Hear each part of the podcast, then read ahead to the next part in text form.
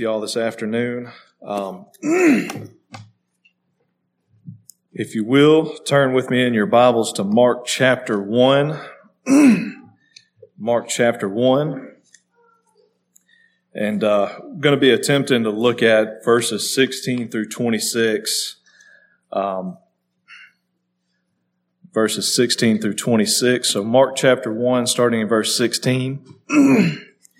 It says, Now as he walked by the sea of, the, by the sea of Galilee, he saw Simon and Andrew his brother casting a net into the sea, for they were fishers. And Jesus said unto them, Come ye after me, and I will make you to become fishers of men. And they straightway, and straightway they forsook their nets and followed him. And when he had gone a little further thence, he saw James, the son of Zebedee, and John his brother, who also were in the ship mending their nets. And straightway he called them, and they left their father Zebedee in the ship with the hired servants and went after him. And they went into Capernaum, and straightway on the Sabbath day he entered into the synagogue and taught. And they were astonished at his doctrine, for he taught as one that had authority, not as the scribes.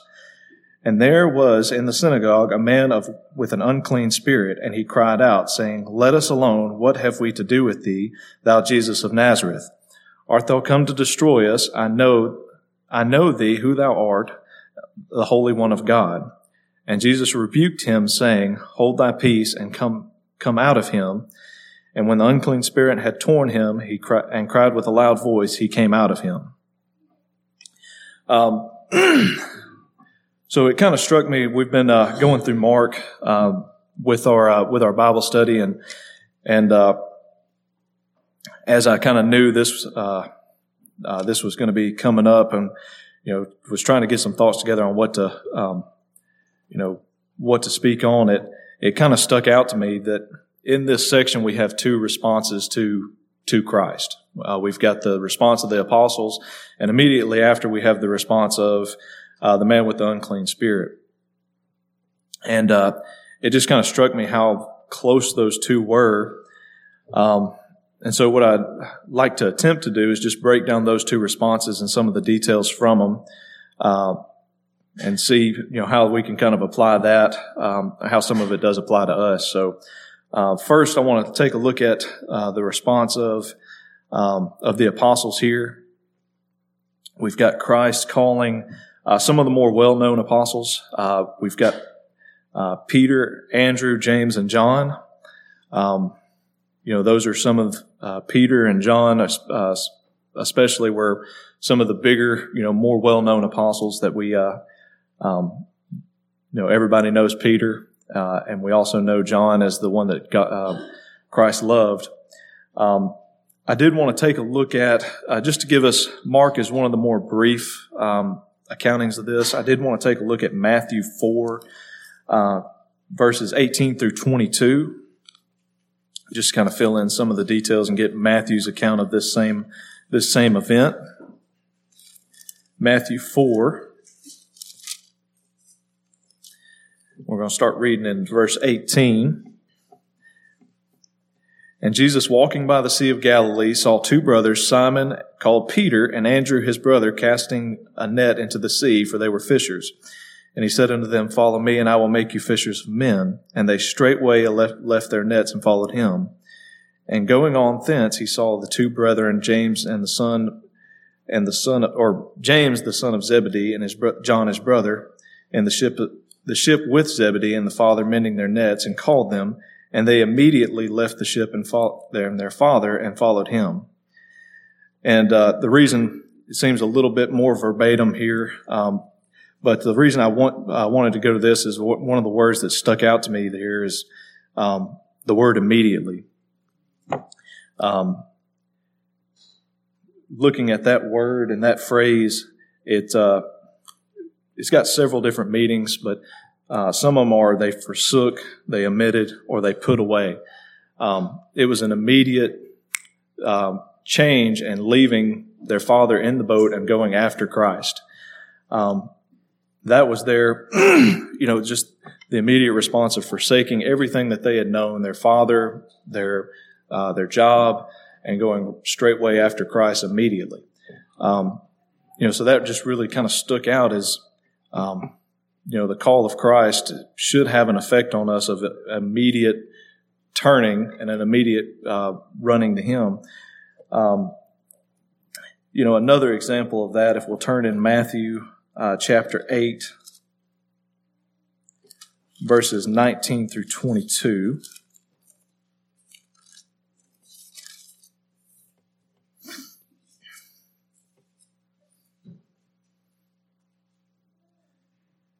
And this is Jesus speaking to the, to the scribe about what it would take to follow him.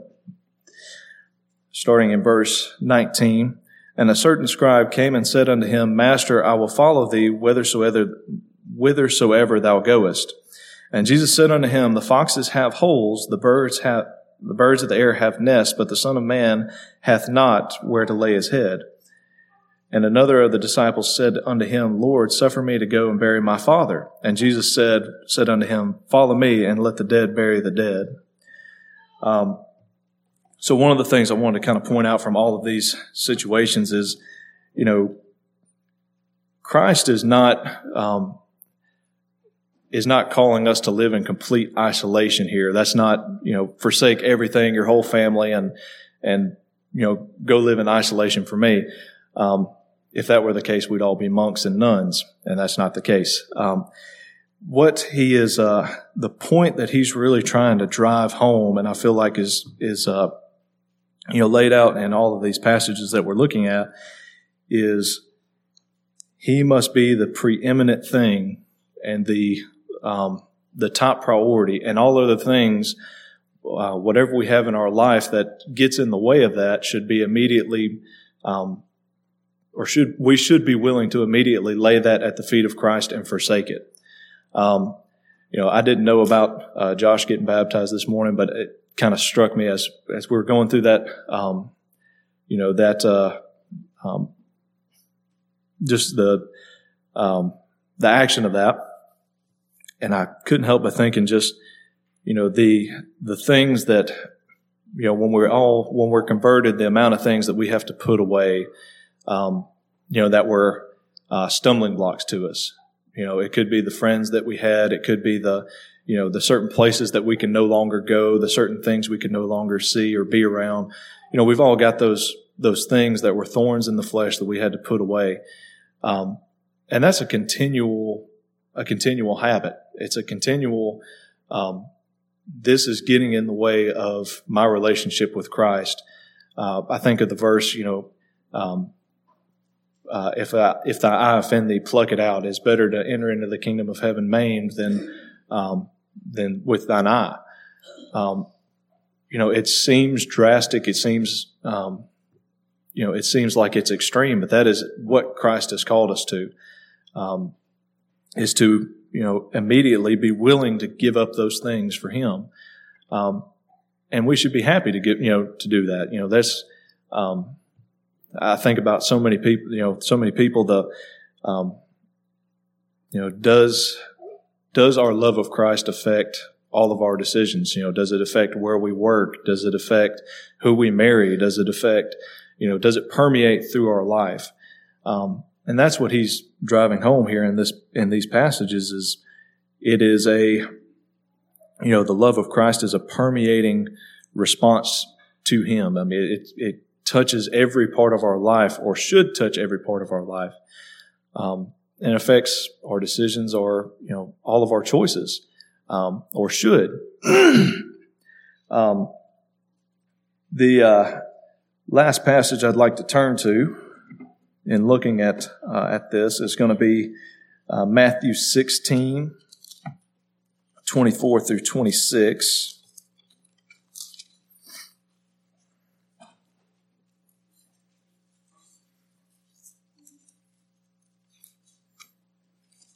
This will be a passage that most of you are pretty familiar with.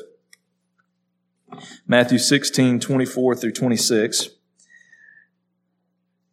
Then said Jesus unto his disciples, If any man will come after me, let him deny himself and take up his cross and follow me.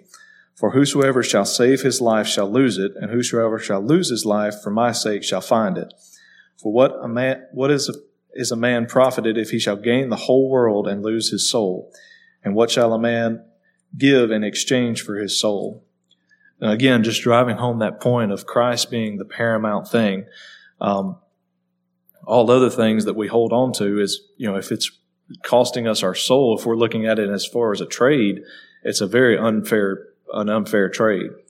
Um, and uh, so again, Christ should be the, you know, it our following of Christ should be a um, should permeate all of our decisions and change the way we, that we look at things. Um, and again, the choices that we make, we should take up our cross daily and follow after Him. Um, next, if we'll go back to Mark, we're going to take a look at the um, the response of the unclean, uh, the man with the unclean spirit. And one of my first takeaways in verse 24, um, when uh, when the uh, when this man saw Christ, he said, "Let us alone. What have we to do with thee, thou Jesus of Nazareth?" And uh, the immediate response is just, "Leave me alone. I have nothing to do with you." Um, and that was you know, that was pretty chilling. I, uh, you know, thought about, well, of course, that would be a demon's response. You know, we can kind of write that off. And, uh, though, uh, those of y'all that know me, I'm not much of a news buff. I actually really hate watching the news. Um, if I walk into a room, the second someone turns on the news, if they leave, I'm going to cut it off, um, just because rather not dwell on it. But uh, at work, uh, the uh, my boss up there turned on Fox News, and I you know was kind of thinking through all of this, and and uh, and he had a uh, a lady on there that was yelling about uh, Roe v. versus Wade being uh, overturned, and was calling out Christians by name, saying, "Y'all ruined this. You know, y'all are taking away what we deserve." And I thought, how that is a direct parallel to what these what the man with this unclean spirit is saying is leave me alone. I will have nothing to do with you.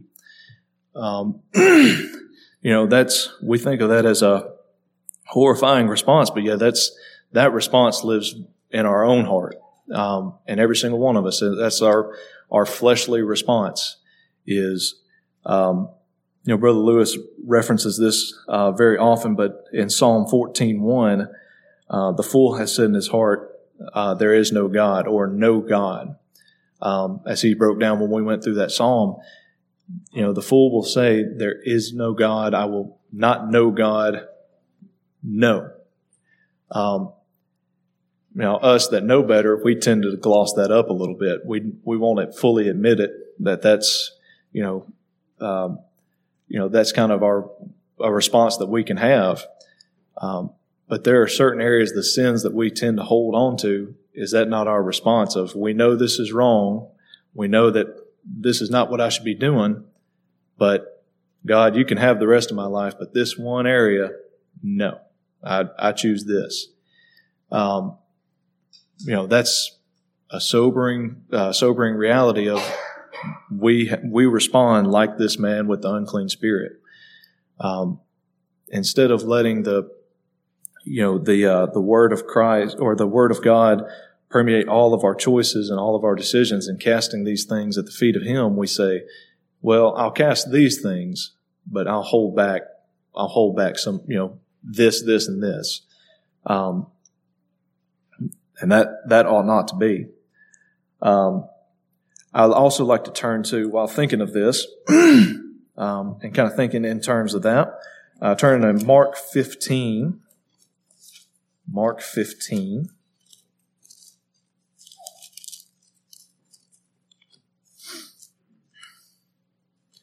Starting in verse 6. This is the story of um, when Christ is brought before Pilate, the children of Israel's response there.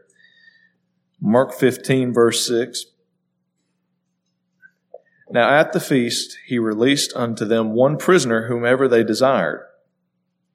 And there was one named Barabbas, which lay bound with them that had made insurrection with him, who had committed murder in the insurrection. And the multitude cried aloud and began to desire him to do as he had ever done to unto them. And Pilate answered them, saying, Will ye that I release unto you the king of the Jews? For he knew that the chief priest had delivered him for envy. And the chief priest moved the people that he should rather release Barabbas unto them. And Pilate answered and said unto, unto them, What will ye, what will ye then that I shall do with him that ye call the king of the Jews? And they cried out, Crucify him. And Pilate said unto them, What will the, why, what evil hath he done? And they cried out even more exceedingly, Crucify him. Um, so, again, this passage here, you've got um, these people would rather have Barabbas released unto them than to be uh, anywhere associated with Christ. Um, he was considered the king of the Jews, and Barabbas. One thing I uh, did never or never notice about this passage was um, he had led insurrection, so he had led a violent a violent mob. Um, all of us remember the the riots and things that happened a year or so back, and just how abhorring, you know, how terrible those things looked.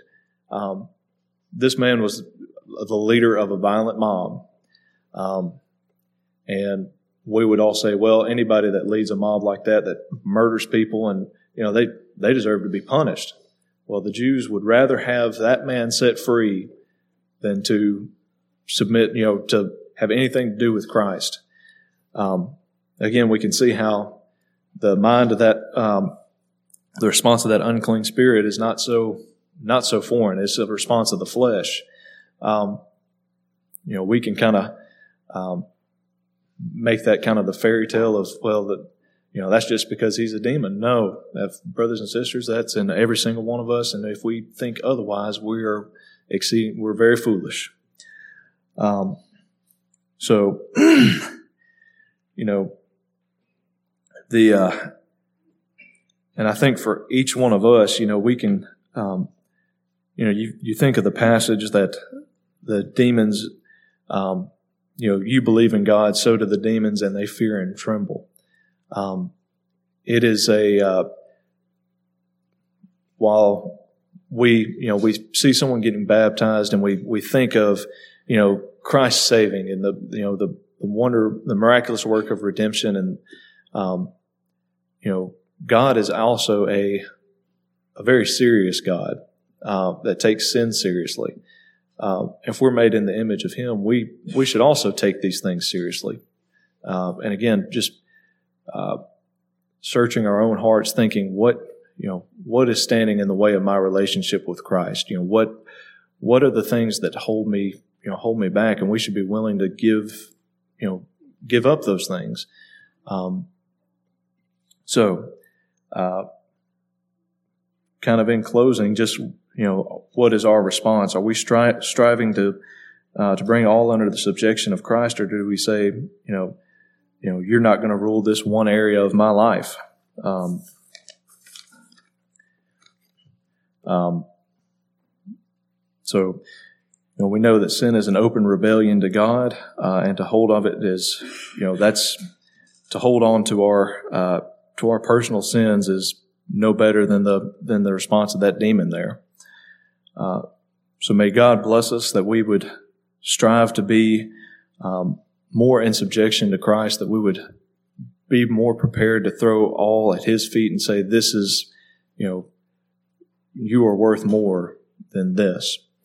Um, and may we, you know, uh, strive to rid ourselves of the um, of our flesh, that devilish response that we're all capable of.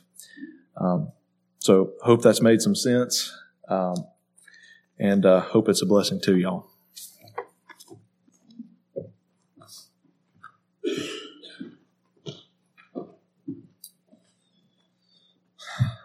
Appreciate that good exhortation, Caleb, and uh, may the Lord bless us to uh, be mindful and aware of, uh, of our response to the Lord on a on really on a daily basis as we um, interact with His Word, as we are challenged, as we are convicted, as we um, really are just brought to those points of decision in life, may we um, fight the response that would say, I will have nothing to do with you. So, may God bless us in that. Let's pray and we'll be dismissed.